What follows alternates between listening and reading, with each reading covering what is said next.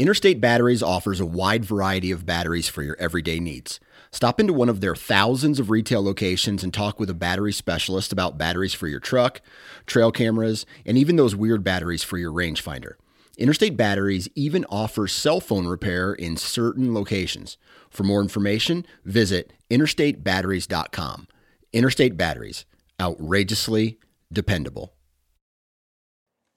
All right, guys, welcome to today's show. And joining Brian and I on the show today is Chris O'Neill, a big game hunter, shed hunter, just outdoor fanatic. And I'm excited for this. This is our first episode where we've got a guest on the show with two co hosts. And so it's going to be a good one. Before we dive into all of that, I got to fill you in on a few things. So we're kind of running into roadblocks here on our property um, not not habitat wise, not animal wise, none of that stuff. It's just a ton of work here and there, and it's stuff that like seems easy, and then you dive into it, and it's just more and more of an issue.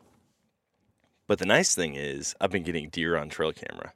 So although the construction side, the renovation side, the dealing with contractor side is kind of falling through the cracks, I'm pretty pumped about the hunting side of things. And I've been running into rabbits all the time, all over the place. And so, in thinking about it the other day, I'm like, dude, I don't want my first animal that I kill on this property to be a turkey. Because if you guys have been listening for any amount of time to this or to the Nomadic Outdoorsman podcast, you know how I feel about turkey hunting. It's something that gets me by, but also I think it's extremely overrated. And so I'm like, sweet, I'm going to go out and rabbit hunt. My buddy brings his beagle out. We kick up a bunch of rabbits, and literally every rabbit that kicked out of a brush pile went on the opposite side of the brush pile from me. And so I still haven't shot anything, but it's going to happen eventually, right? I mean, it's not it's not going to just go on forever.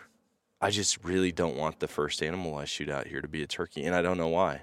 I mean, if I see a giant a giant tom, you better believe I'm going to take it, but other than that, you know what? Maybe I'll find a shed. Maybe like the first thing, especially with this episode being about elk hunting and shed hunting, maybe a shed is going to be the first thing that I kind of pick up or harvest or whatever you want to call it from this property. Anyways, I'm rambling now. I'm just really excited to be out here and there's going to be a lot of cool stories to come.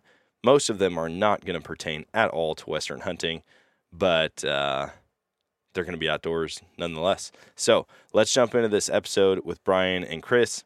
I'm super excited. Hopefully, you are too. You're listening to The Western Rookie, a hunting podcast full of tips, tricks, and strategies from seasoned Western hunters. There are plenty of opportunities out there. We just need to learn how to take on the challenges. Hunting is completely different up there. I've harvested 26 big game animals. You can fool their eyes, but you can't fool their nose. 300 yards back to the road turned into three miles back the other way. It's always cool seeing new hunters go and harvest an animal. I don't know what to expect. If there's anybody I want in the woods with me, it'll be you.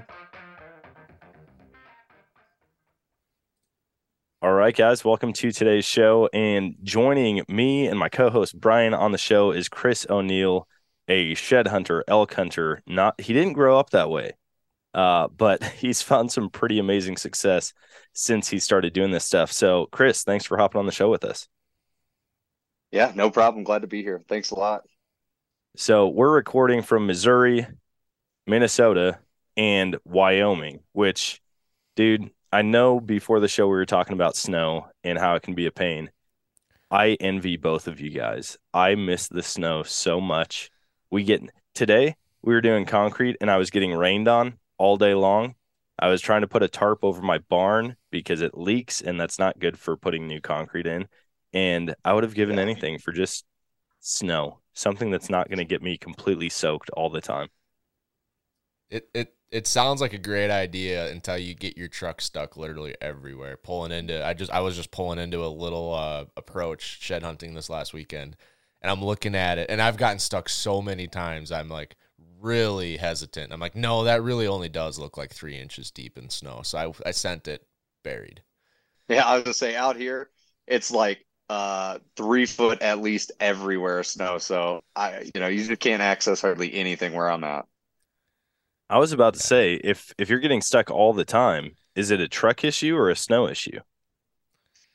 No, it's a it's a an addiction to antlers and wanting to get out there issue, and then I just dri- I want to drive where I shouldn't be driving.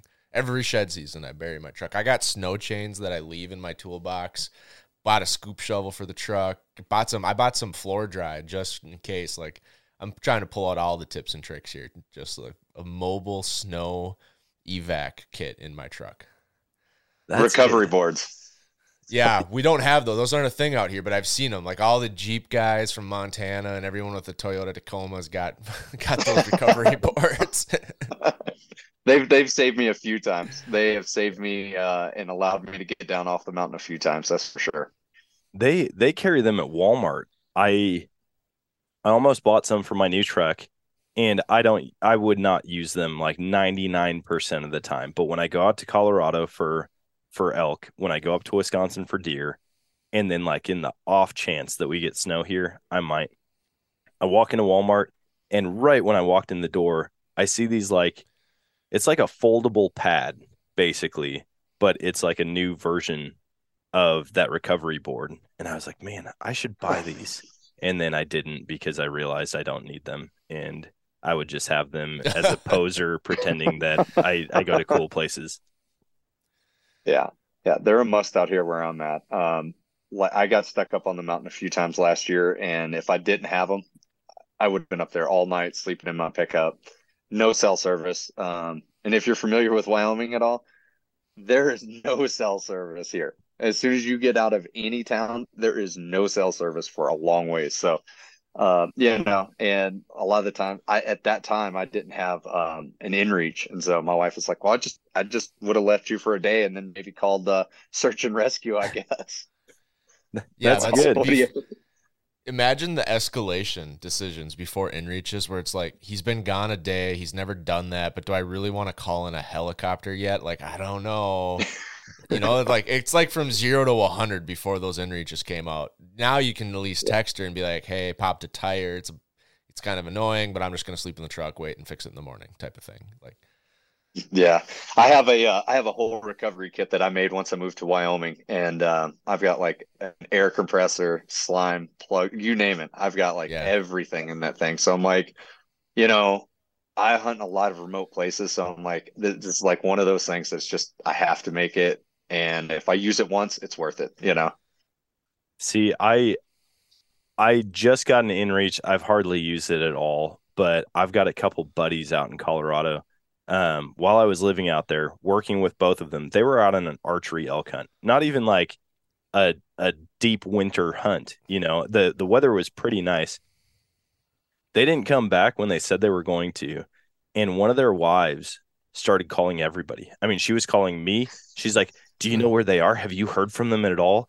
And I was like, uh, no, I don't. I they didn't tell me like where they were going hunting. That's not a typical practice that they that they do.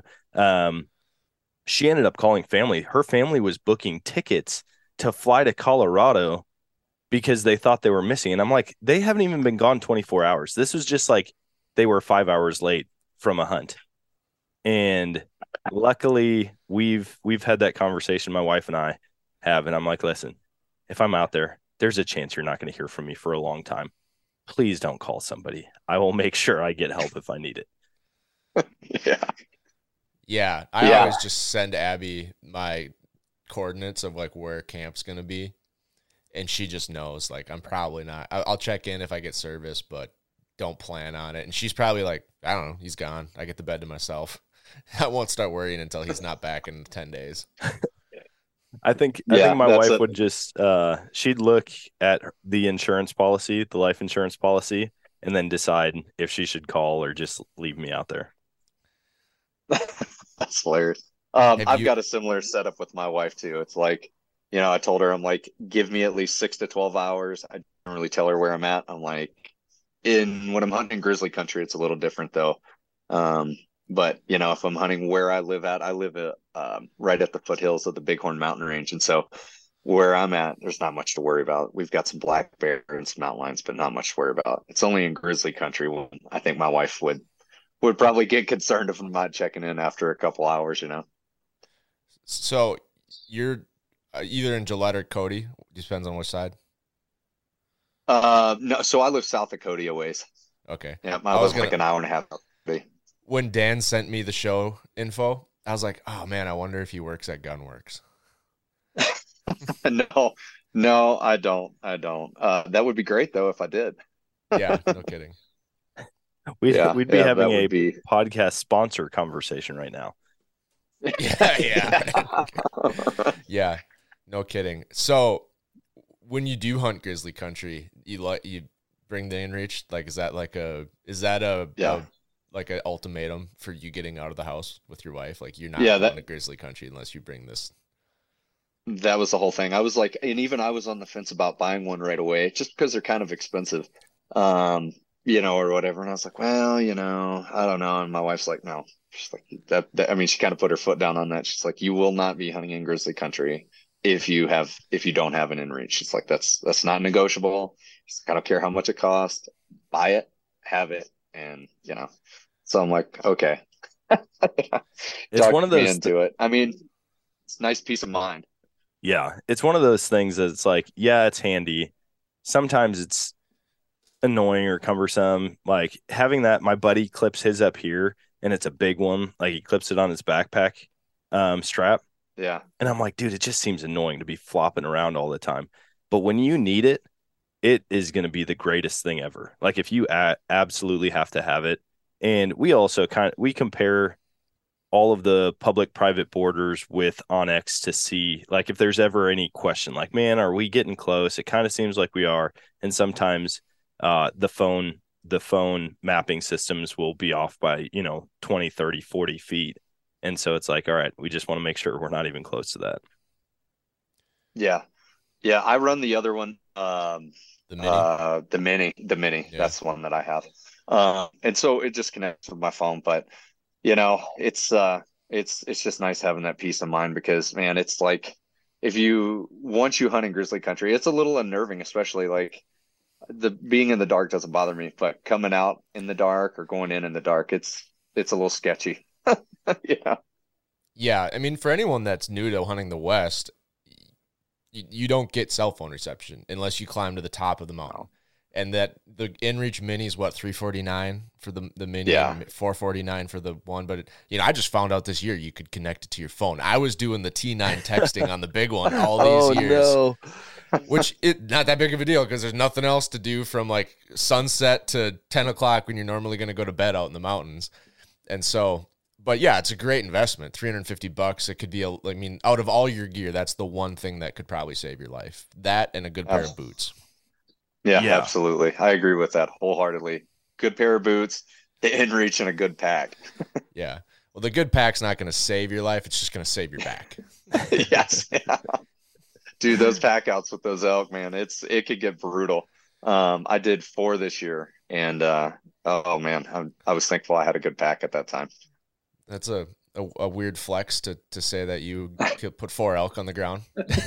I did. My daughter did one. I did two, and I helped a buddy pack out another one. So, you know, but uh, yeah. I guess you know it's a flex. That's okay. I mean, it could be No, worse I'm- out there. if you can flex, I'm the only anything, one here that didn't pack. You're Yeah. oh dang. All right, all right. So you should be taking group- notes. I thought I was going to come into this show taking a bunch of notes from you guys. Uh, I guess we all have something to teach. well, when each you hunt, when you hunt with half the population of Wyoming in your camp, Dan, it's not uncommon for you to have to pack an elk out. dude, I think we had 19 people, man. I think we had 19 people at our camp this year, and I mean, we never see each other out there because we're not like just packing in from camp. It's it's four wheeler rides in every direction. We might be 50 miles Oh, apart, you know, by the time we actually start hunting. Yeah, Oh, yeah. it was this year. Our group, our group got shafted big time with just application season and the the point systems and party sizes. Our party is too big for one, but we didn't have enough points to split. And so me and my brother got drawn in Montana with the zero point strategy that Go Hunt wrecked for everyone. And then the rest of our group didn't draw with one point. And so they all went to Colorado. And so it was just me and my brother on an archery elk hunt. And we had the time of our lives, saw some monster bulls, but we didn't end up putting anything on the ground. Bummer. The uh the point system is, a, a, screwed up system. I I don't know how they'll ever fix that. Um, you know, it's it, I'm I'm glad I'm a resident. I'll say that. yeah, and and Wyoming's point system is it is very complicated between the special draws, the random draws, the but the the preference system, at least that's pretty understandable, right? It's not like a weighted point average like Montana's bonus point system is. Yeah, the problem is is that some of these units though take so many points to be able to draw that oh, it's yeah. like then you hit so max points I believe is 16 points. And so um, you know, you have however many people that are already at max points and you know, you're sitting at 16 and then you just keep I mean, what do you do after 16? You just have to keep trying. I mean, you know, so yeah. I don't know. I um I don't if you guys listen to Randy Newberg, but uh, it was him and Corey Jacobsen were saying last year on one of their podcasts. They said that um, with the amount of people that have max points right now, it would take like 108 years for everybody just to get through the max points. So yeah, it's just going to get worse every year. Yeah, I mean, I I don't know. I don't want to speak for Dan, but I definitely listen to pretty much everything Randy puts out. Uh, my brother's been on Randy's podcast. He's met him a few times.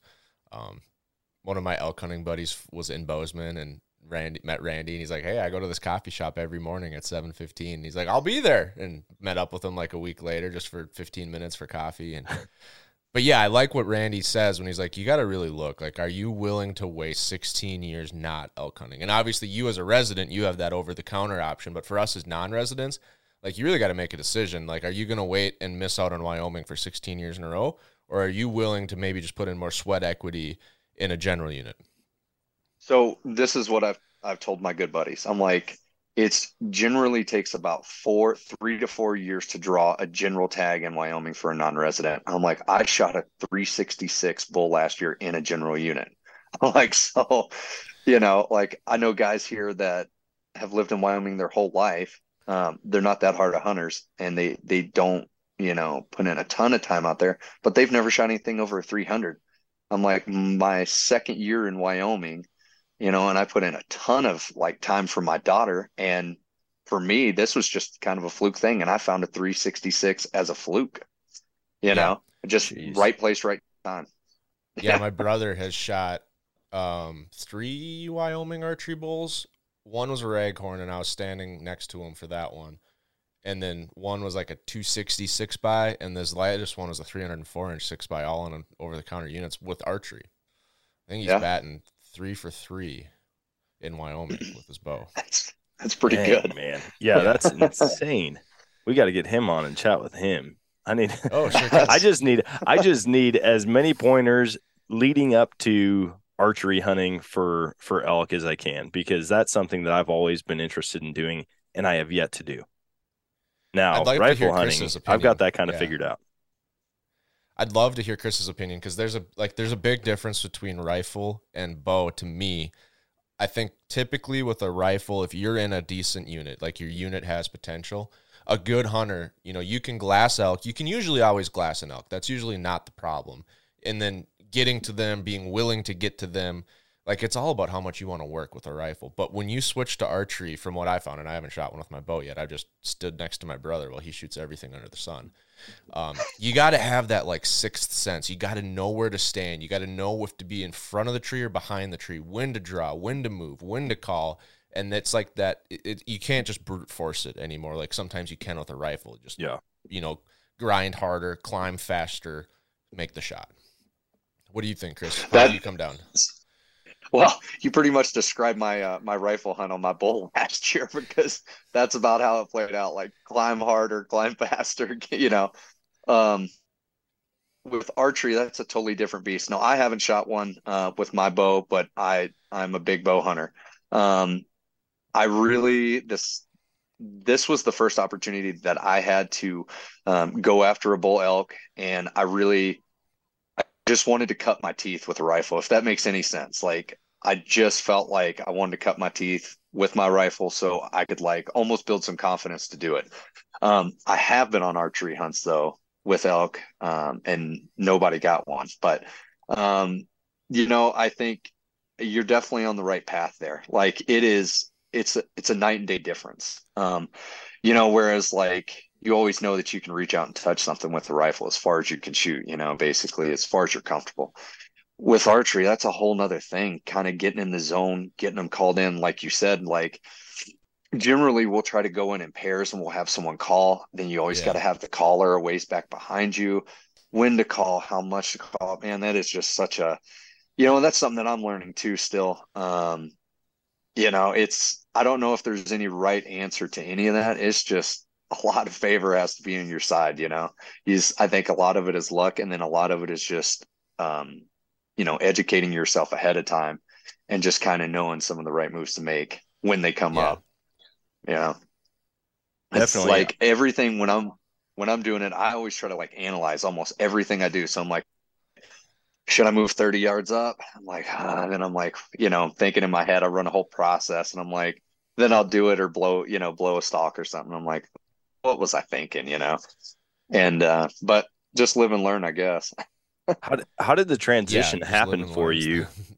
How did that transition happen for you from hunting more in the Midwest to hunting out west? I mean, like what what did you dive into and I guess uh, research, explore in order to figure out how you're going to be successful moving out to Wyoming? Um, so the first part of that cut out, I, I think I got most of it though. Um, so when I moved out to Wyoming, uh, I knew that elk was basically on the top of my list because I never had another opportunity to do it. I've killed a bunch of big whitetail back in South Dakota. Um, you know, so like I was kind of over the whitetail thing. Now I have an opportunity to get after elk. And so, uh, moving out here, I started to read the regulations and stuff like that. And man, that was like, that was very overwhelming. Like I, uh, like I almost didn't even uh, get tags my first year just because I felt so overwhelmed by reading so many of the regulations. And it was like, it was day and night coming from South Dakota to Wyoming. There was just so much more here and so much more to know. Um, and then, you know, we didn't hunt a ton of BLM back in South Dakota, uh, where I was at. We, you know, um, we hunted like uh, national forest and stuff like that, but we didn't have a ton of BLM. So it was like just trying to learn all the laws and and and uh, all the regulations. Man, that was that was brutal. Um, but Yeah. I did meet. You know, Well, I got go a ahead. Region G tag, but I also have this Type Two, and type I, I think Type Two means I can shoot whatever I want. But somebody said if you have the wrong type, you can only shoot cows on private land, and I wanted to Yeah. hunt f- Unit Fifty Six, but I got a Region G. I, yeah, yeah. It's like it was like the the waters were just so muddied with regulation and and different jargon. Like some of it I didn't understand, and then um, I ended up meeting some guys out here that were big into elk hunting, and I got in with them, and then I just annoyed them to death with all the like, you know, I'd be like, what? I'm like, why, why, what does this mean? This type three, you know, and I can only hunt north of this area. I'm like, what is that? You know, and he's like, oh, well, yeah, that's yeah, a basic thing, and I'm like, makes no sense to me. like, like explain all this. So uh, a bunch of my buddies, I think I just really annoyed them because I asked them so many questions. But um, in doing that, you know, I, I basically I gained the confidence to be able to go out and, and tag out and stuff like that. But yeah, it's a process. It's it's a process for sure. It Now, really with- is. I mean, having having somebody out there to actually talk to and get that advice from, that that's huge.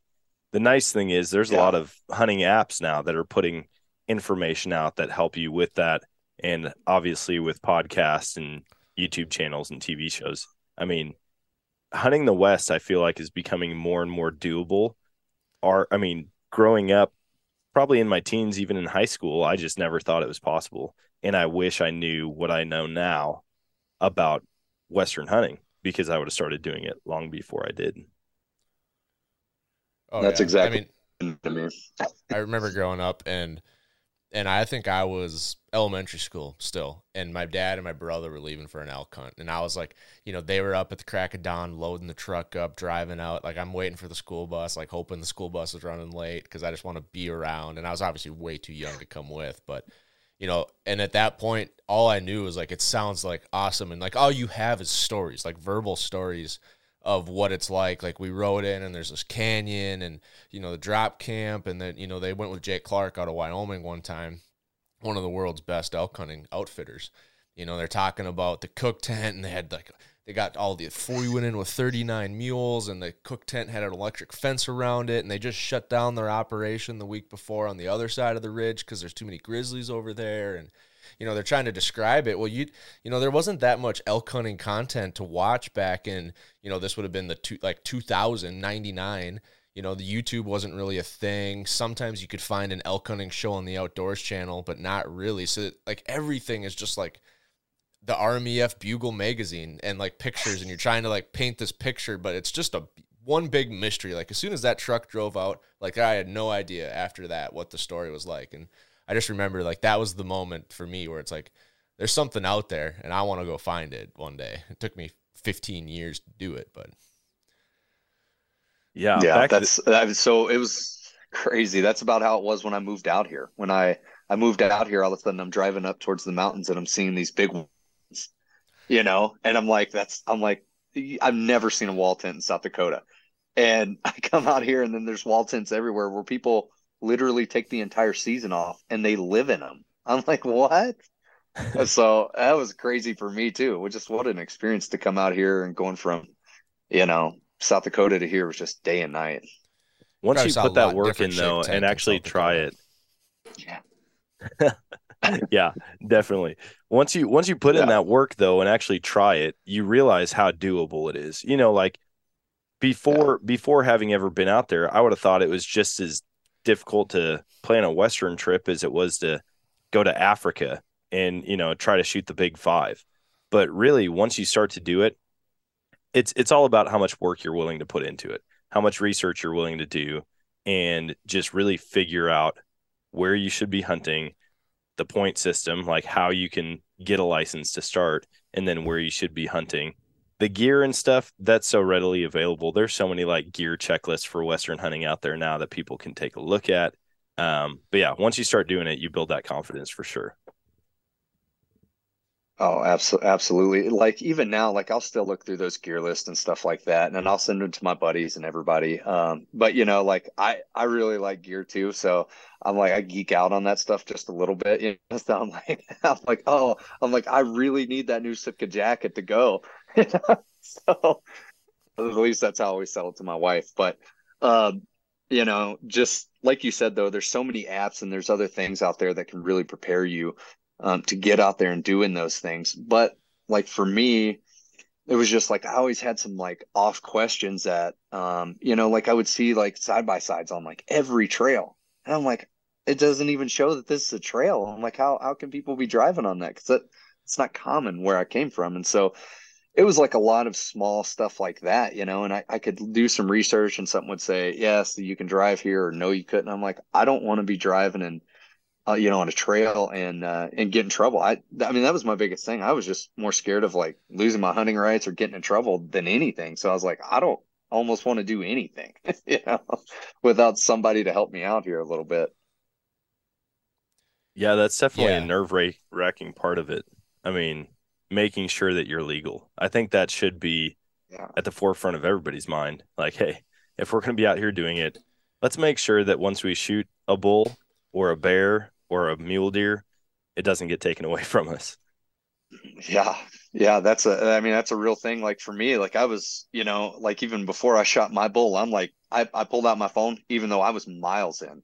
I pulled out my phone and still checked. I was like, just to make sure.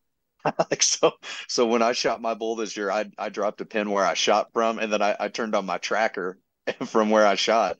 So I was like just you know, I was just so sketched out about all that. But you know, I was I was still five miles in, so um, you know, I just I just wanted to make sure I was legal and double checked everything, so there was no chance of anything being wrong there. You know, the yeah the I've never come across a game warden that's like actually out to get people.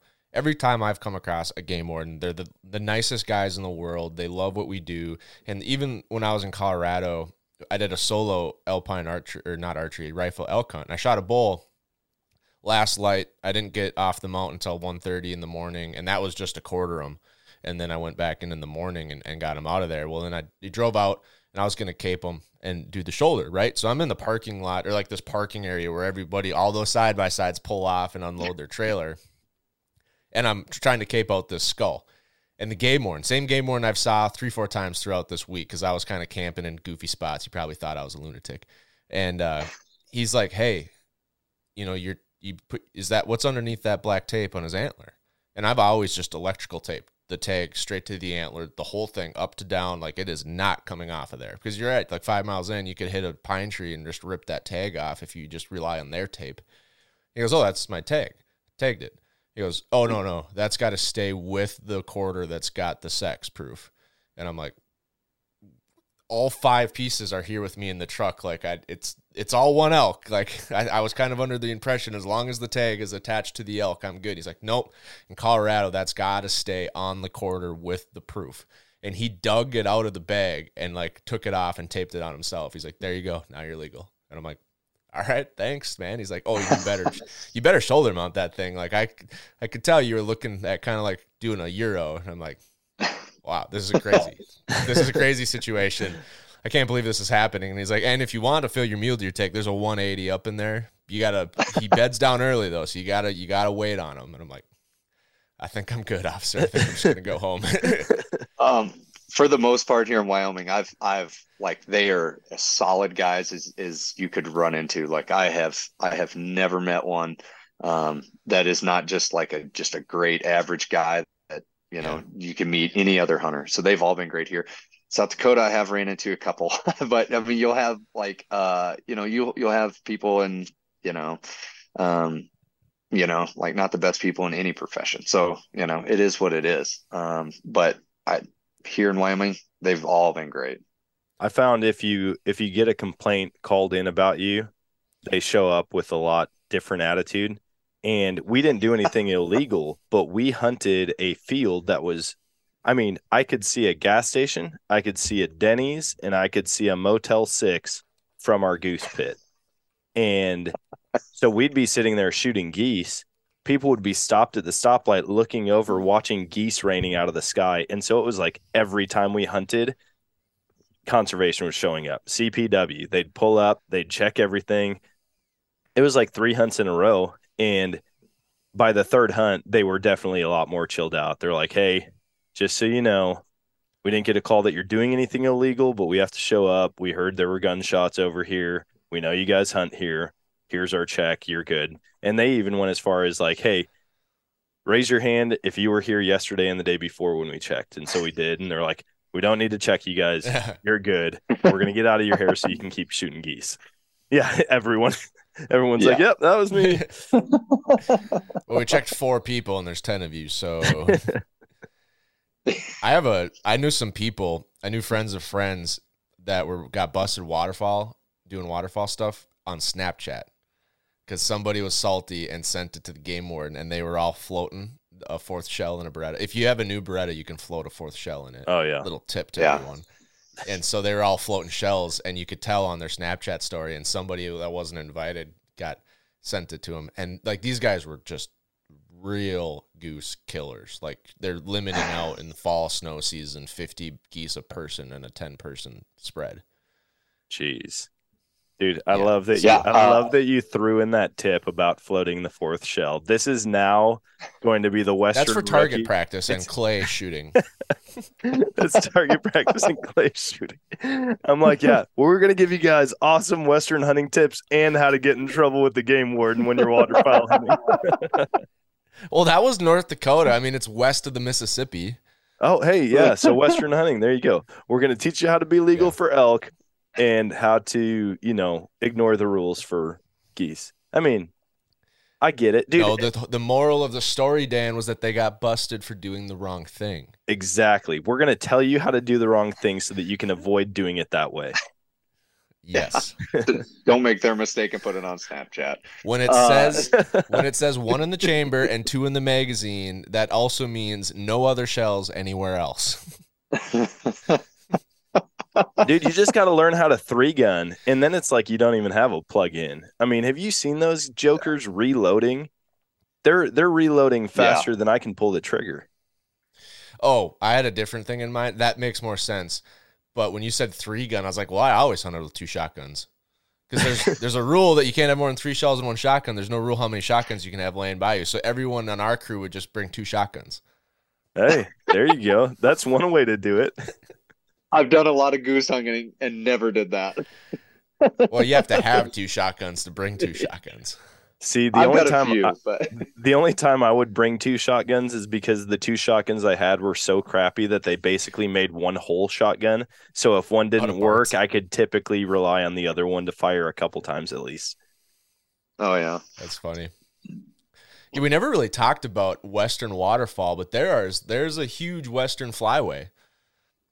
It's all the Yeah, ducks so- that take a take a right when they get to Dan's house, and they go over to Kansas and Nebraska, and then the flatlands. Of, And you mean of all of the ducks? Is that what you mean? well, they either take that? a right or a left. I'm just saying Oh, the yeah, ones that go right.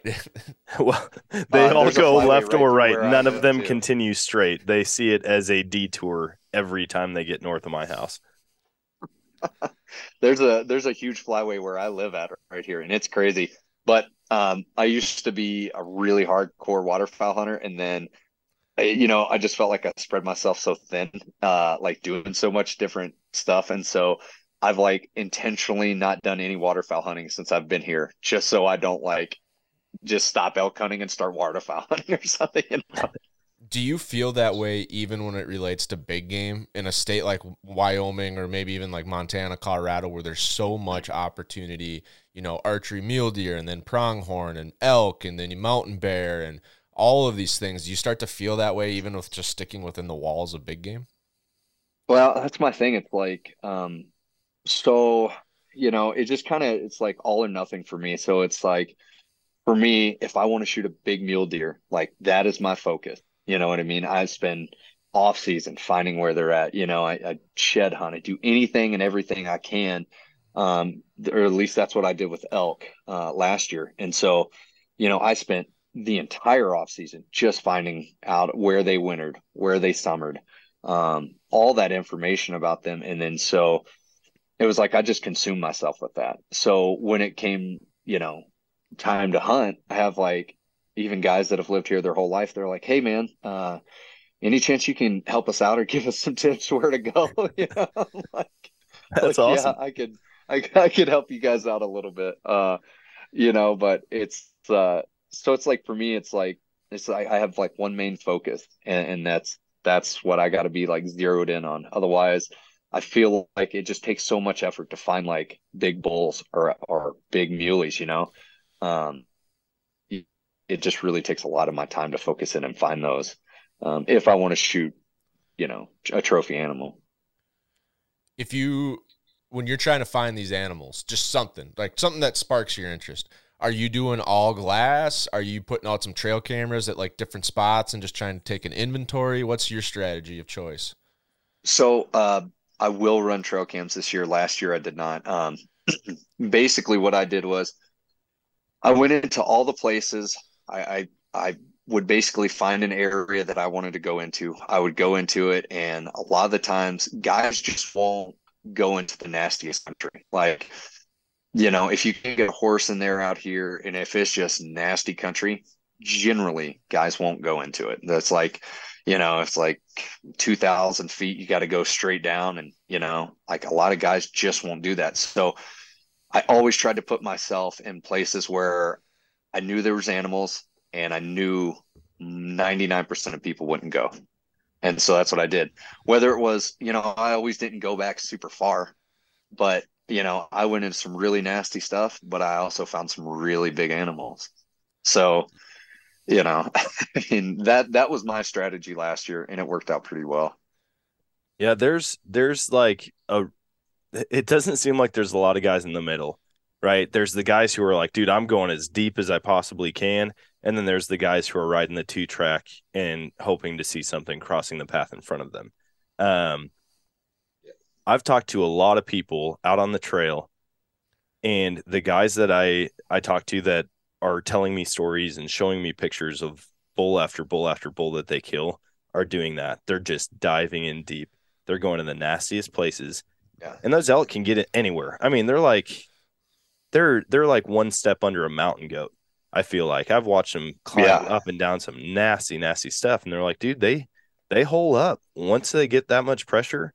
They're holding up where nobody else wants to go. So for the guy that's willing to go there, there's going to be opportunities. So, so like here's a prime example where I got my bull at this year. Um, there, it's like a really common place where guys go in, and it's it's like ten mile in just to get where most guys start hunting.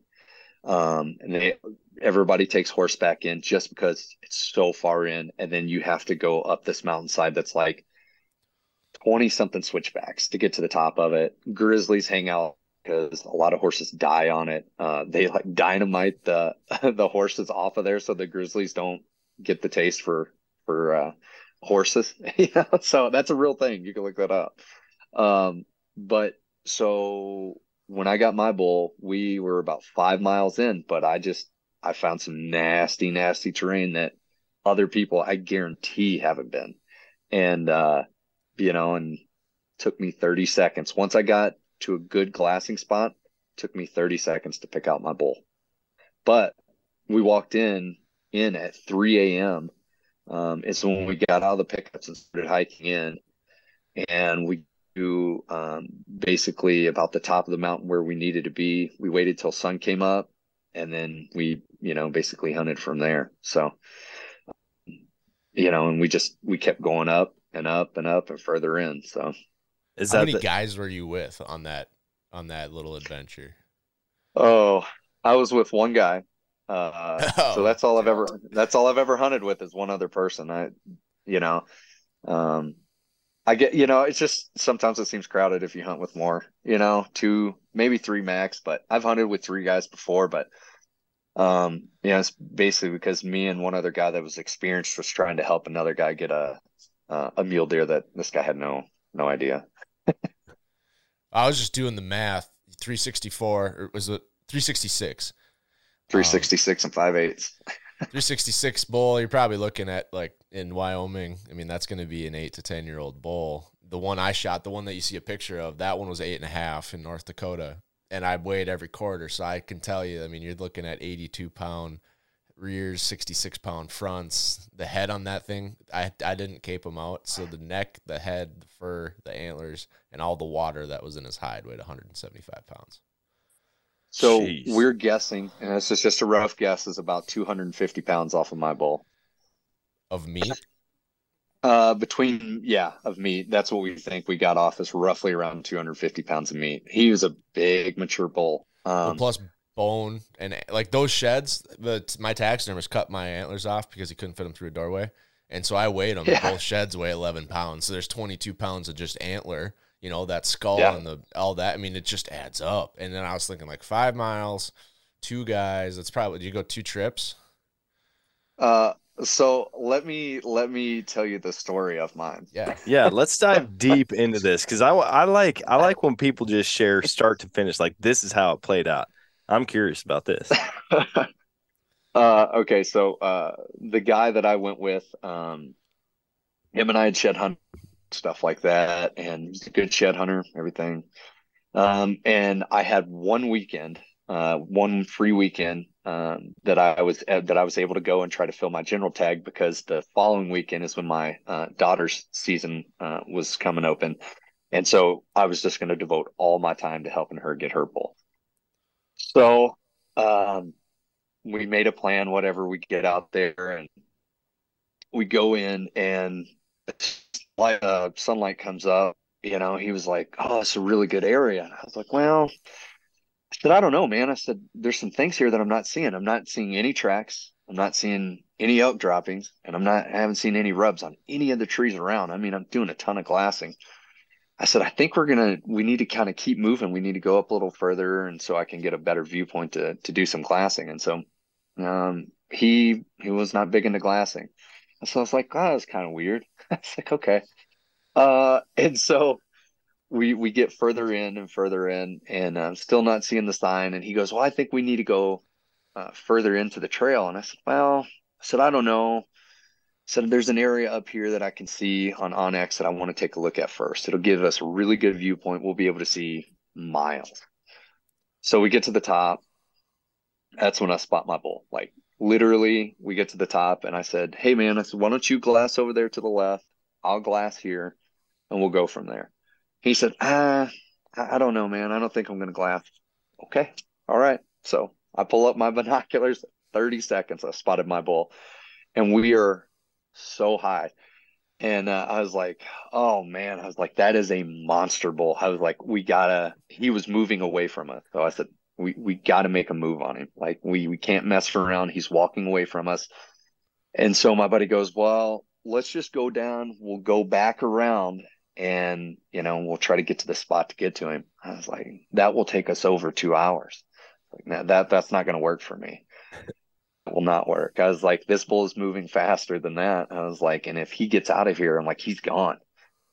So um, I feel pretty confident. I've spent a lot of time in the mountains. Um, I work out all the time. I'm in really good shape. And so I was like, look, man, I found a good spot over here.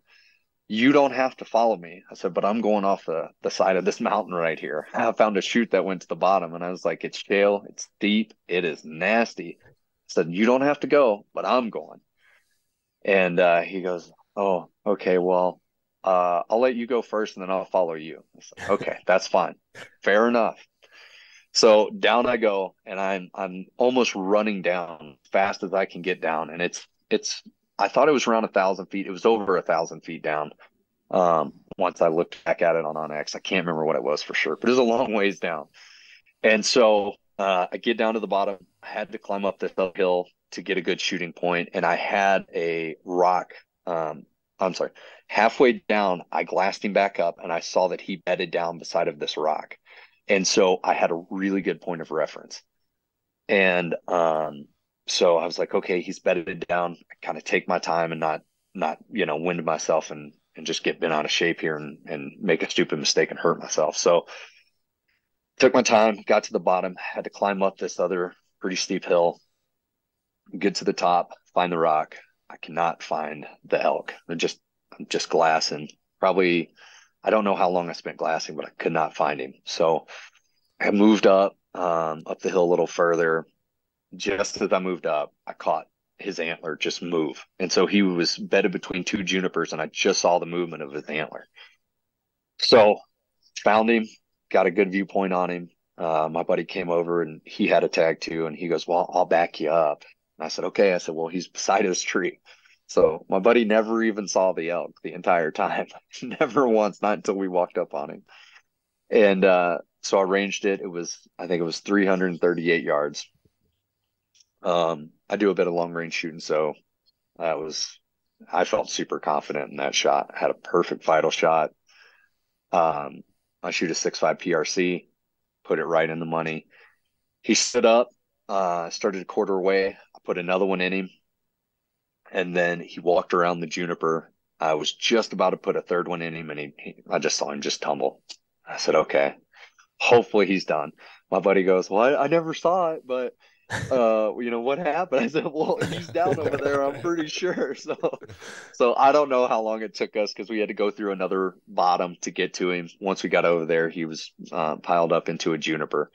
And then that's when like i could really see how big he was. So uh, my thought looking through the scope was i tried to focus in on his vitals and not look at his horns because i, I knew he was big. And i was like i i could feel myself already kind of not starting to hyperventilate, but I could tell my breathing was starting to change. And I was like, I just had to zero in and focus on the shot and not even pay attention to how big he was. Um, so get over to him, monster, you know, big, gigantic bull. And uh, so whatever, we take some pictures, everything's good.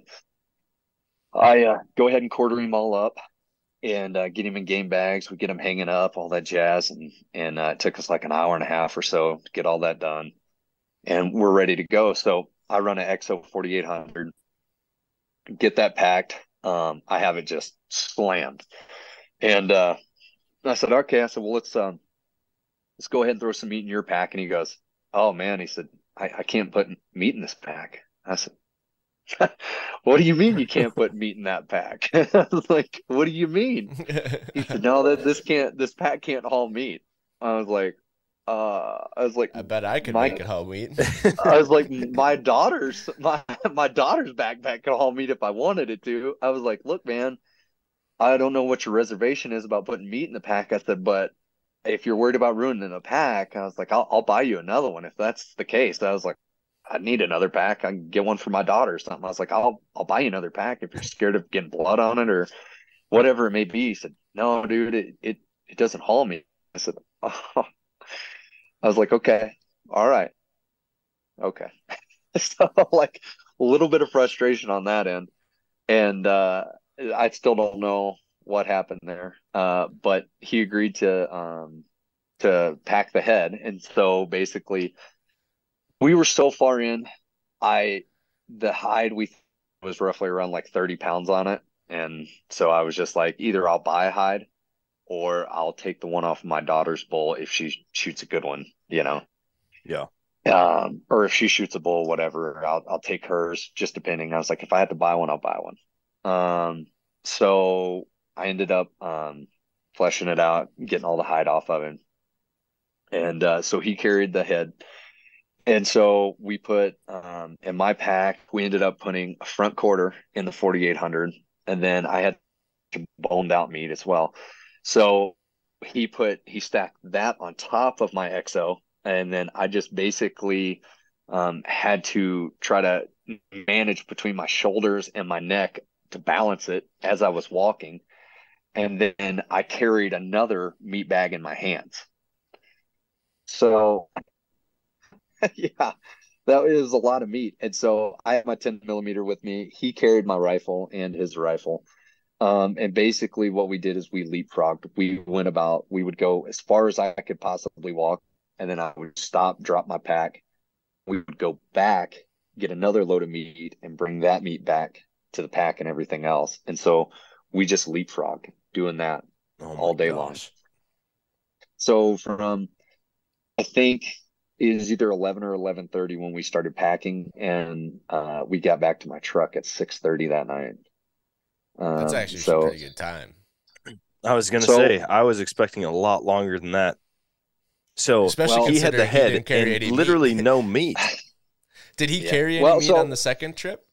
on the second trip he carried a bag. Yeah, he did carry a bag on the second trip. So, um, but you know the thing about it was like I that was the thing. So my first year here, uh, your first year in Wyoming, you're not considered a resident until you've been here a full year. And so my first year here I got non-resident tags. Well, when I shot my first cow elk in Wyoming, I found out real quick that I was not in shape for mountain hunting. And so when I packed up my first cow elk, I, I told my wife I got back, I was like, I couldn't breathe. I thought I was going to die. I was like, it was not good. I was like, my goal for next year is I will be in prime shape for elk season. And so uh, going into this last elk season, I, from February all the way until, you know, I got my, I worked out six days a week if I could. If I didn't work out six days a week, I was in the mountains on those other days off. And so I did anything and everything I could to get myself in shape for for this. And so coming out, you know, it it sucked, but um I felt like if I could have put more on my exo, I probably could have carried out more. I'm not even kidding. Dang, man. That's that's Yeah. gnarly. I I can't imagine being back in there and having that conversation with somebody.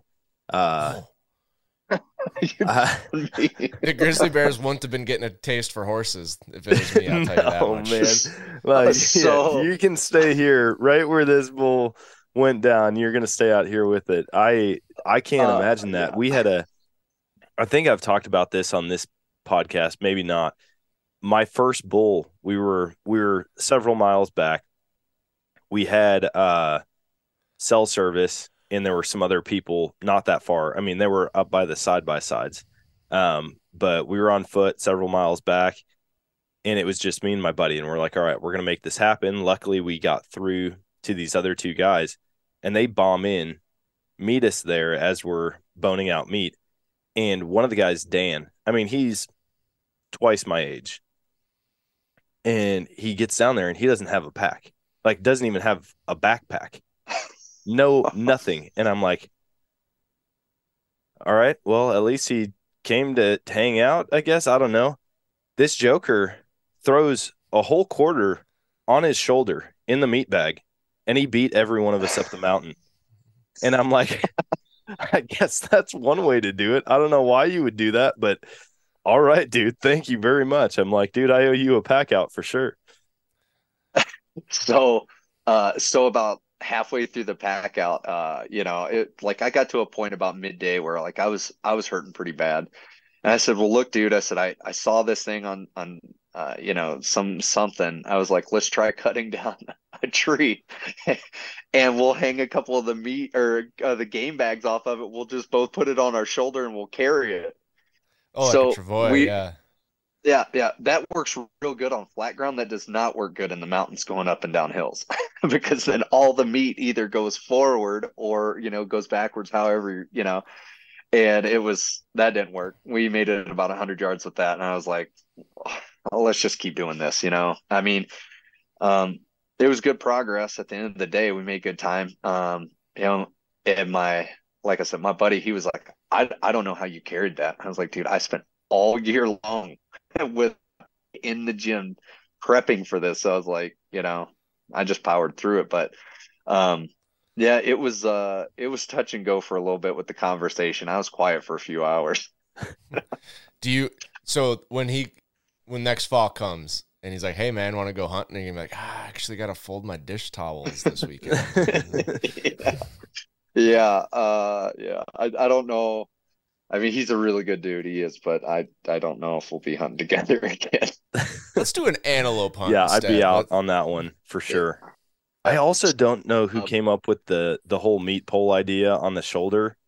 I hate that method. I have never had success with that method on flat ground or or hill country. Like we tried it in Georgia a couple weeks ago with a pig. There were four of us and we the four of us tried to carry this pig out and we had just gutted it i mean i think it i think it weighed about i think it weighed out at like 165 or something like that four of us all carrying it was worse than one guy dragging it on the ground like way worse and i'm like why why yeah. would anybody use this method i don't know what application that makes sense yeah yeah it didn't work for us I've put full mule deer in a pack. I've put a full whitetail in a pack. The my North Dakota bull, I put a front and a rear in my pack. And then when I got home, that was the I put it all back in my pack when I got to my garage so I could hang it off my scale, like pack and everything, and it weighed 146 pounds. Oh my! God. So gosh. you're almost there. Jeez. You're almost That's, there with that pig. Yeah, yeah. I a lot of weight. I mean, packs change guy. everything, Dan, though. Dan always thinks I'm going to be smaller than I am every time I see him, but I'm a dude. I'm a it's because dude. you look just like this guy that I used to know, and he was he. I mean, identical. If you were to take like almost two feet off of your frame, that yeah. was him. And so every like the first time I ran into you or met you in person, I was like, "Whoa, dude, that is not what I was expecting at all." yeah. So it's a lot different like percentage of body weight to add two quarters to me versus someone like Dan. You mean it's that's yeah. my job, I guess, in the IL cruise. I'm the pack mule. Um, yeah, that that's my goal. That's that's me too. So now, like, uh, I ended up getting my daughter a good bull. I'm it, I'm guessing it was over 300. I didn't officially score it, but I'm guessing it was over 300. And then, so uh, when we came out, I packed out the head, myself that night, and then I made her pack out the neck meat and the uh, loins, and then so we hung the rest of the um, front quarters and hind quarters in uh, some junipers overnight. We went back the next morning, and she packed out both front quarters in my uh, exo, and then I had another external frame pack that I packed out both hind quarters in. That was yeah. that was brutal too. That was really hard. so but yeah, you know, it's like one of those things. It's embrace the suck. Like you know, I see a lot of stuff online, and man, I just like going into the elk season like that. Man, I just it, I get motivated, uh, just you know, for that time. And so once it comes, I'm like, let's let's do it. My daughter's like almost crying. She's like, this is so heavy. I'm like, you got it. Let's go. Come on, you know. She's like, okay. And then when we got done, she was like, oh wasn't that bad. like I told you, you know. In the moment, Yeah. it just feels like it's never going to end. And this year, Yeah. I was I was kind of nervous actually going out this year because I went in deeper than I have. I shot a bull where I was told to never shoot one because of the terrain. Everyone's like, "Do not do it. Do not." Literally, I was with three guys when I started he- hearing bugles. Two of them bounced out. I'm like, "We're out here hunting. We heard bugles, and you're going the other direction. This doesn't make sense." So it's me and one other guy, and uh, before the two left, they're like, "You know, you're not supposed to shoot one back here, right?" And I'm like, "Dude, I don't really care what everybody says. If the right bull steps out, I'm going to shoot it." So I did. 100%. And I was like, dude, this is going to be tough, man. I've been back in Missouri for a couple of years. I'm not used to the elevation. Like, yeah, I've been working out, but the elevation can really take a toll. I mean, it's it's no joke when people talk about it. So I get in there and it had to have just been the fact that I had killed my biggest bull ever. I packed that elk out. Dude, I like I didn't run up the mountain, but I beat everybody up the mountain by a long way dropped my pack, turned around, went right back down, grabbed another dude's pack, put it on, booked it up the mountain, dropped that one, went back to help another guy. And he's like, no, man, I got this. I'm close. I'm close. And it was to the point where one of the guys, he's got some serious medical issues. And so he's got, he takes a lot of prescription medication. And he goes, dude, did you, did you like get into my Adderall or something? And I was like, what? and everyone's like, dude, he was joking about it, but he mentioned it so many times as a joke that we were kind of like, do you actually think Dan took your Adderall? And I was like, dude, that's a great compliment. Thank you so much. Also, I'm going to pay for it tomorrow, but it, I don't know. I just got a second win this year. I, I hope that happens every year, but now I'm going to go into it too confident and underperform. I feel like. I think that's what it's happened more, to me. I think you I think you train your mind on some of those shitty ones Yeah. more so than your body. I think like I got to the point where I'm I'm in worse shape now, but packing meat out is easier. Because I'm just used to it. I've done it before. I know it's gonna end. And maybe I'm better at mountaineering. We pick better paths out. We're not changed as much elevation, but it's just like my niece shot her first bull two years ago with a rifle, and it wasn't a, any big deal to throw two quarters on. You know, I put two on, somebody else put two on, and then you know a couple people. My dad was along, and we didn't give him any extra weight. He just carried an extra gun. But it's like it's a you know once you've done it, like once you've gone to those ugly places and you've had that really sucky climb where your lungs are burning and it's not ending, like everything else seems easier after that. Yeah. Yeah. The, yeah, I uh the mental side of things is definitely I mean, if you can train your body, that's awesome, but you really do have to just endure the suck sometimes. Like it's going to be brutal. You're going to think this day is never going to end. I'm never going to make it to the top of the mountain or back to camp or the truck or the side by side. And you just kind of have to put your head down and go. And there are some people who just have too much quit in them for elk hunting or for packing out meat. I think I'll that's a great what. excuse though. This pack actually can't Yeah. carry any meat. So uh I was gonna Dude. say this fall when he goes hunting with you, you should give him your old pack and be like, "Here's a new backpack. I know this one hauls meat." Hey, let me see No, that no, one real no. quick. Just chuck it off the no more hunting for us.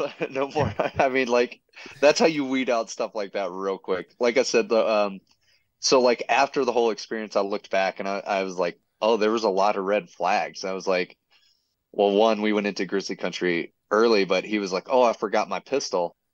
I was like, okay, well, I get that. Whatever. You might have forgot your pistol. And then we were in a ways, and he was like, oh, by the way, he's like, I I don't have my gun loaded either. And I was like, I was like, well, my gun's loaded, my pistol's loaded. I was like, so I'm ready. Uh, so I was like, if anything happens, you know, whatever. Uh, so yeah, there was that. And then when we stopped and we started glassing, like the no glassing thing, and then uh, you know, it's like I was, you know, trying to look around and analyze everything I could see around me. I'm like, no poop. There's no, you know, no rubs anywhere. I haven't seen any fresh tracks. I have, you know, and so just a lot of that stuff wasn't showing me that anything had even been there anytime soon. So, you know, and he he thought it was a good spot right away. So I was like, ah, and those are were all red flags, you know. And so I just kind of added all those up, and I was like, yeah, it's you know, good dude. We'll still be friends, but I don't know if we'll hunt again. Is this guy This is married? like a, this is like yeah, yeah, he is married. Okay, Yeah. so I've got afterward- I've got a theory, man. I've got a theory. he gets an elk tag, tells his wife that he's going elk hunting, and all he wants to do is go out there and drink and hang out. Because, he doesn't drink. He doesn't drink. Oh. dude, maybe was he gonna kill you out there? Great theory, Dan. No, he didn't bring his He gun. Oh Yeah, yeah, everything was pack me up. unloaded. He, he brought his rifle, but it wasn't loaded. Uh, and then so as I was cutting the elk up, though, by the way, uh, I would like, you know, I would like kind of be focused on on trying to make my cuts and, and make it clean and, and get as much meat as I could. And I after a minute or two, I'd always like kind of look around or stand up and just uh, see my surroundings and just you know make sure because we were in the heart of grizzly country. And so, uh, you know, there had been several attacks not far from where we were. And so, um, you know, he was like, Oh, you're really nervous, aren't you? I'm like, be cautious here, bud. I was like, I, you know, not, you know, I'm not crazy about where we're at, but I'm like, uh, you know, I just don't want a grizzly to run. so, you know, it, there's a lot of red flags there, but uh, Dang. overall, I learned from it. You know, I, I I know that we probably won't be hunting again, and I know next time, uh, whoever I do go hunting with, to make sure that they have a good pack and that they're going to pack meat. Yeah, this is going to be a reoccurring segment on the Western Rookie on what on red flags and a hunting partner and Yeah. what to look for in a good Yeah. hunting partner. It's like look for the guy that posts p- photos of the pack out, not the trophy. Like you want that guy that's like, look at what I just did. Yeah. Look at the weight on this pack. That's good. yeah, Make make sure your shed hunting buddy isn't throwing up like a quarter mile into the trip. here's uh yeah. So and, and talk about those But I didn't flags. quit. That's You what I want That's everyone true. to know. I didn't quit. You I said, you go pick that shed up. Just give me a second. you second. wiped the vomit out of your long red beard and said, "Let's go find some more." I don't think it was that descriptive. It wasn't At that least bad. he's not a quitter, right? Man, that Uh, is awesome, yeah, dude. so, it sounds uh, like it sounds like you've got this stuff figured out. I mean, like just the mental side of it, the physical side of it, and you're you're looking in places that other people are like aren't going to put the work in to go to. And obviously, Yeah. it's paid off already. Um, you know, like moving out here though, uh, it was totally different for me. I had hunted elk one time in South Dakota before, uh, and it was just cow elk. I didn't know anything about it. I ended up getting one just by being lucky, basically. But when I moved out here, there were so many things that I needed to learn. Like I did not know that they hang out in elevation bands, basically, and there's so many of those like small things that like elk hunters know. But I was an elk hunter. I was a whitetail hunter or an antelope hunter, you know? And so coming out here, I had to learn all that. Um, but for me, it was kind of an all or nothing thing, kind of like I was telling you guys where I don't want to like start hunting waterfowl now or anything else because it's like all or nothing. Like, and so um, once I did that, I just, I really dove into it, learned everything I could as far as like aspects of that, like where they're stand, you know, elevation bands when they come up, when they go down. And uh, man, that stuff was was really good. Um, and for me too, I think one of the best things that I did was getting in shape. That was, I, I don't know if I could have done half of the, I don't even know if I could have made it in half of the places that I did if I didn't get in shape. And that's me, you know, like I have some other buddies that are, they're big guys, they're out of shape.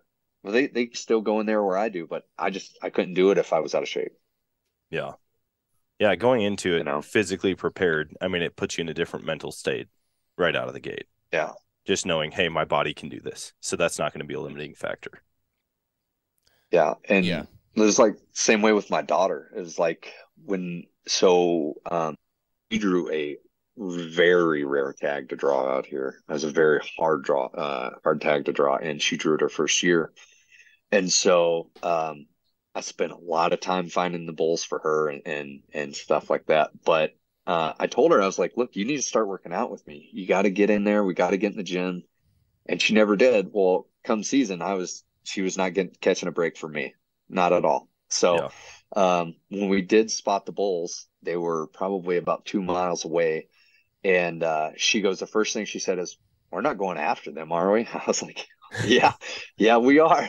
Yes, we are." And so, and so she's like, "Oh my." And so uh, the last the last half mile was like all uphill, and I just sprinted straight uphill. and so I, I basically I got up there. We were right at the time. Um, we were going to start running into a shooting light issue uh, and things like that. So I was like, we basically we have a half hour to get to where we need, and we have like this half hour window to find the bull we want and to make the shot. And um, you know, so I basically I ran to the top, you know, found the bulls where we could get a shot on them, got the rifle and everything set up, and like had everything set up for her. And then finally she caught up to me.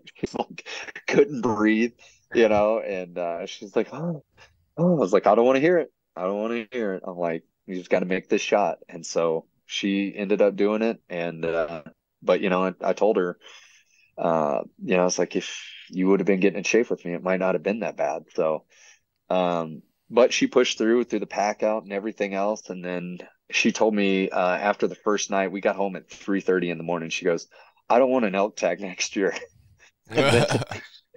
the second we went back and got the rest of it after we got done with the pack out and we got back home. She goes, I don't know, maybe just talk to me next year. So, and then she said, it wasn't that bad. I said, okay, all right, I'll take that. So I would, I'm uh, I would love it poking if, her about it.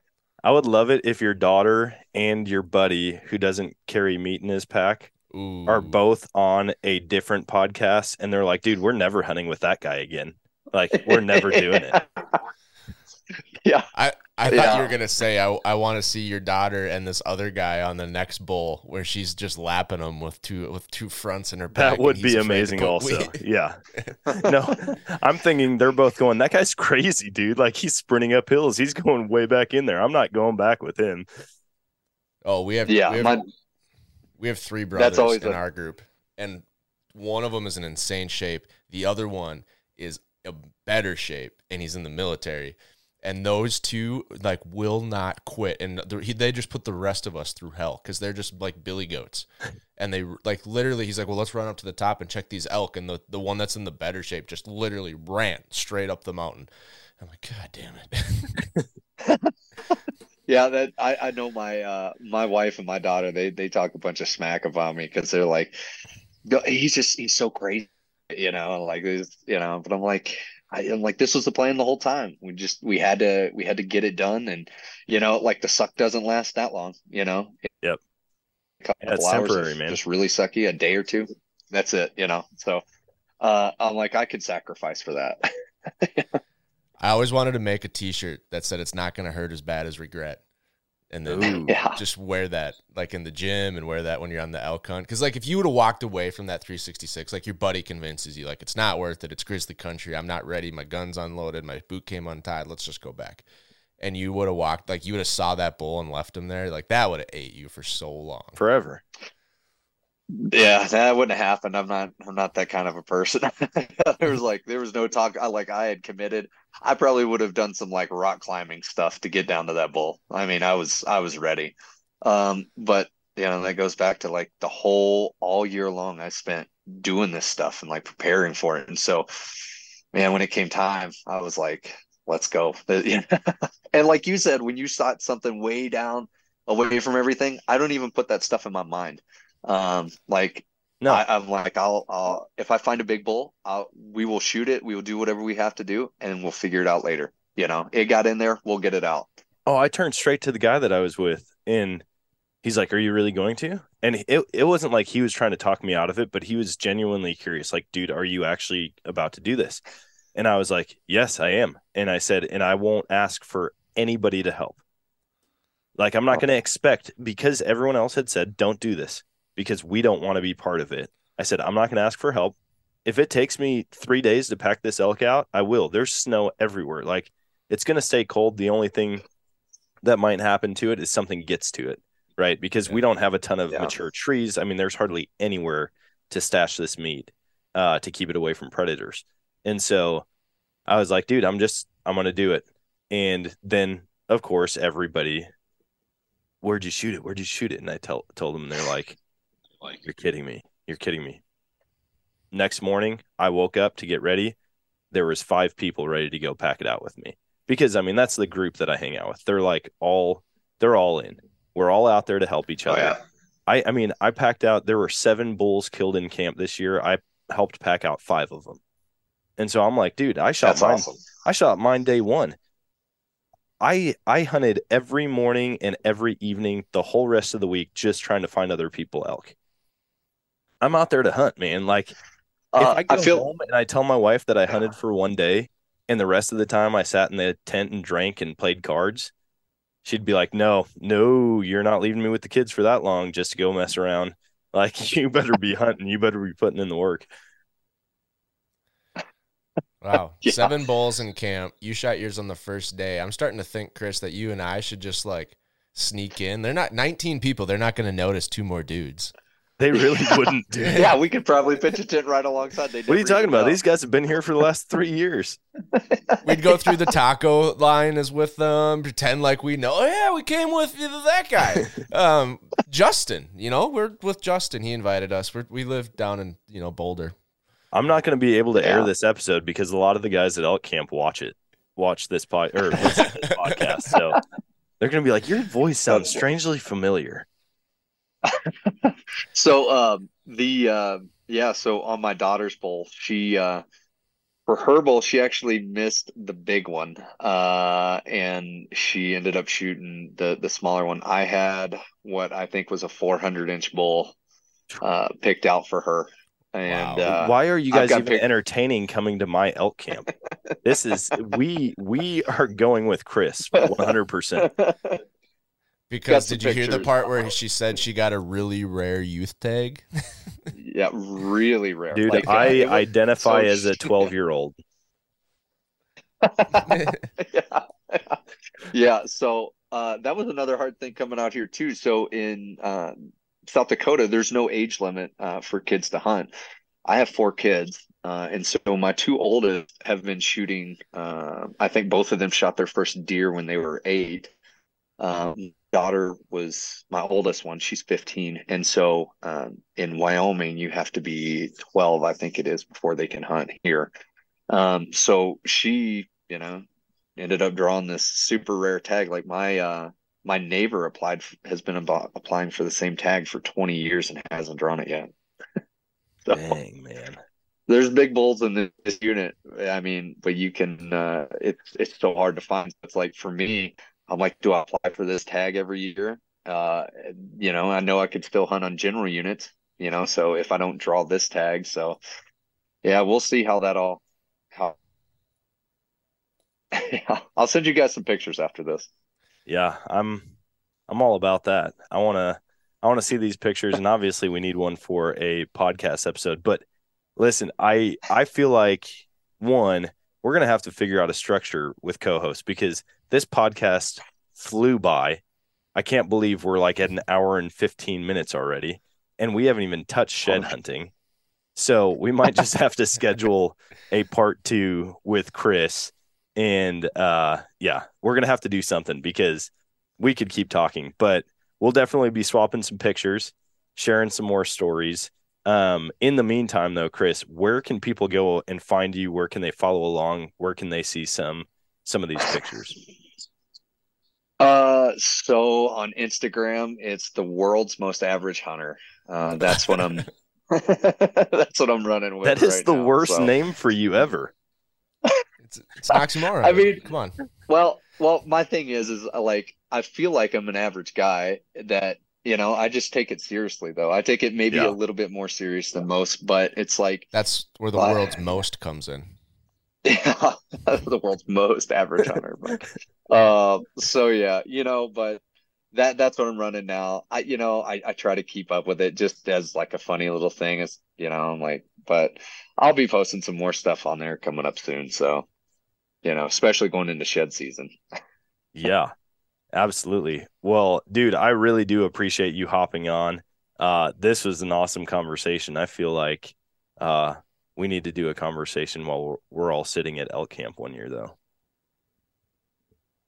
You guys could always come out and do some shed hunting. I've got some good Ooh. spots. You are speaking Brian's love language right now. That's the sixth one. It's right after gifts and words of appreciation. Sheds. Antlers. Yeah. People are like, "What is Sheds. this? What? Actually, you'll I've like never this, seen Chris. this Most on of the those test sheds, ever." Most of those sheds behind me came out of South Dakota. No kidding. So uh, it was a thing for I didn't I didn't shed hunt in South Dakota that much.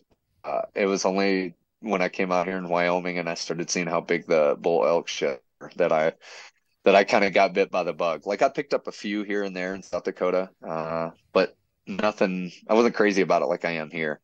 Well, I would know, be a lot more crazy too if I was picking up 15 pound antlers. Yeah, yeah. I'll send you some pictures after after this is done. Hey, hey, Brian, you need to uh, before we hop off, you've got to show him your shed that you showed me before we started recording. Oh, this one? No, not that one. Which one did I show you? Oh, the oh, the I forgot which day. I was like, I'm starting to get confused here. Uh, this is a shed I found in South Dakota, 6,500 acre piece of property, CRP and and grain egg fields. For the listeners yeah. that aren't watching this, I have a marvelous, just a Boone and Crockett class of 2032, um, two inch spike. class of so. 2032. Yeah, that's about right. Oh man, that's good stuff. Uh, well, yeah, guys, I appreciate both of you guys chatting. Uh, we're we're definitely gonna have to do more episodes as a group because that was that was a great episode. Um, but good luck on the upcoming seasons. Good luck on the upcoming draws. More importantly, I mean that stuff is right around the corner. So hopefully you guys both get good tags and fingers. My fingers are crossed for the same thing. Yeah, I have no idea what you said. It broke up. Oh, yeah, perfect. Well, I broke basically said good luck there. this season. Okay. Awesome. All right. Yeah. Well, thanks a lot, guys. I appreciate it. Thanks for being on. Yeah, thanks for being here, Chris. Thanks. Yeah, touch base with me on Instagram there, and I'll uh, I'll send you some pictures back and forth. That sounds good. And that is going to wrap it up for today's show. Man, I am I'm fired up. I want to get out and chase after some elk and some mule deer right now. I'm telling you, spring's coming. Uh, there's turkeys, but I just there's something about this time of year where, you know, in preparation for next year, this upcoming 2023 season, and filling out uh, the applications and trying to get preference points and trying to get drawn and all of this different stuff, this time of year is really exciting for me. And I hope it is for you guys. If you haven't put in for points yet, if you haven't been trying to draw, maybe this is the year that you do that. And I'm really looking forward to starting to get those messages, the pictures, the emails saying, listen, I've been listening to the Western Rookie. Uh, you know, you and Brian, or this this guest that you had on the show, really kind of inspired me to get out there and do this. But more than that, helped just show me that it's not impossible. That this isn't like a 10 year hunt. This is something that you can do year after year or every other year. And hopefully, you guys find success with that. Hopefully, you guys take tips and tricks away from this podcast that help you harvest big game animals out west. Uh, that's my goal. I know that's Brian's goal. And, you know, we're learning right alongside of you guys. So feel free. Shoot us an email. Shoot us a shoot us a message on social media and uh, tell us all about it. What you've learned, how it impacted your hunt this year or how you plan to use it in upcoming years. And I'm hoping to get Brian more involved with the podcast on the social side of things because that guy is a shed hunting freak, man. I don't have, if it were up to me to post like shed hunting pictures, I guess I would just never have anything to post. But Brian's going out constantly finding sheds with his dog Grizz and uh, I do want to spend some time out west shed hunting. Anyways, gosh, I'm just my mind is going a thousand miles an hour right now. I'm pumped. Uh, yeah, that's all I got for you though. So until next time, guys, get out there and chase a new adventure.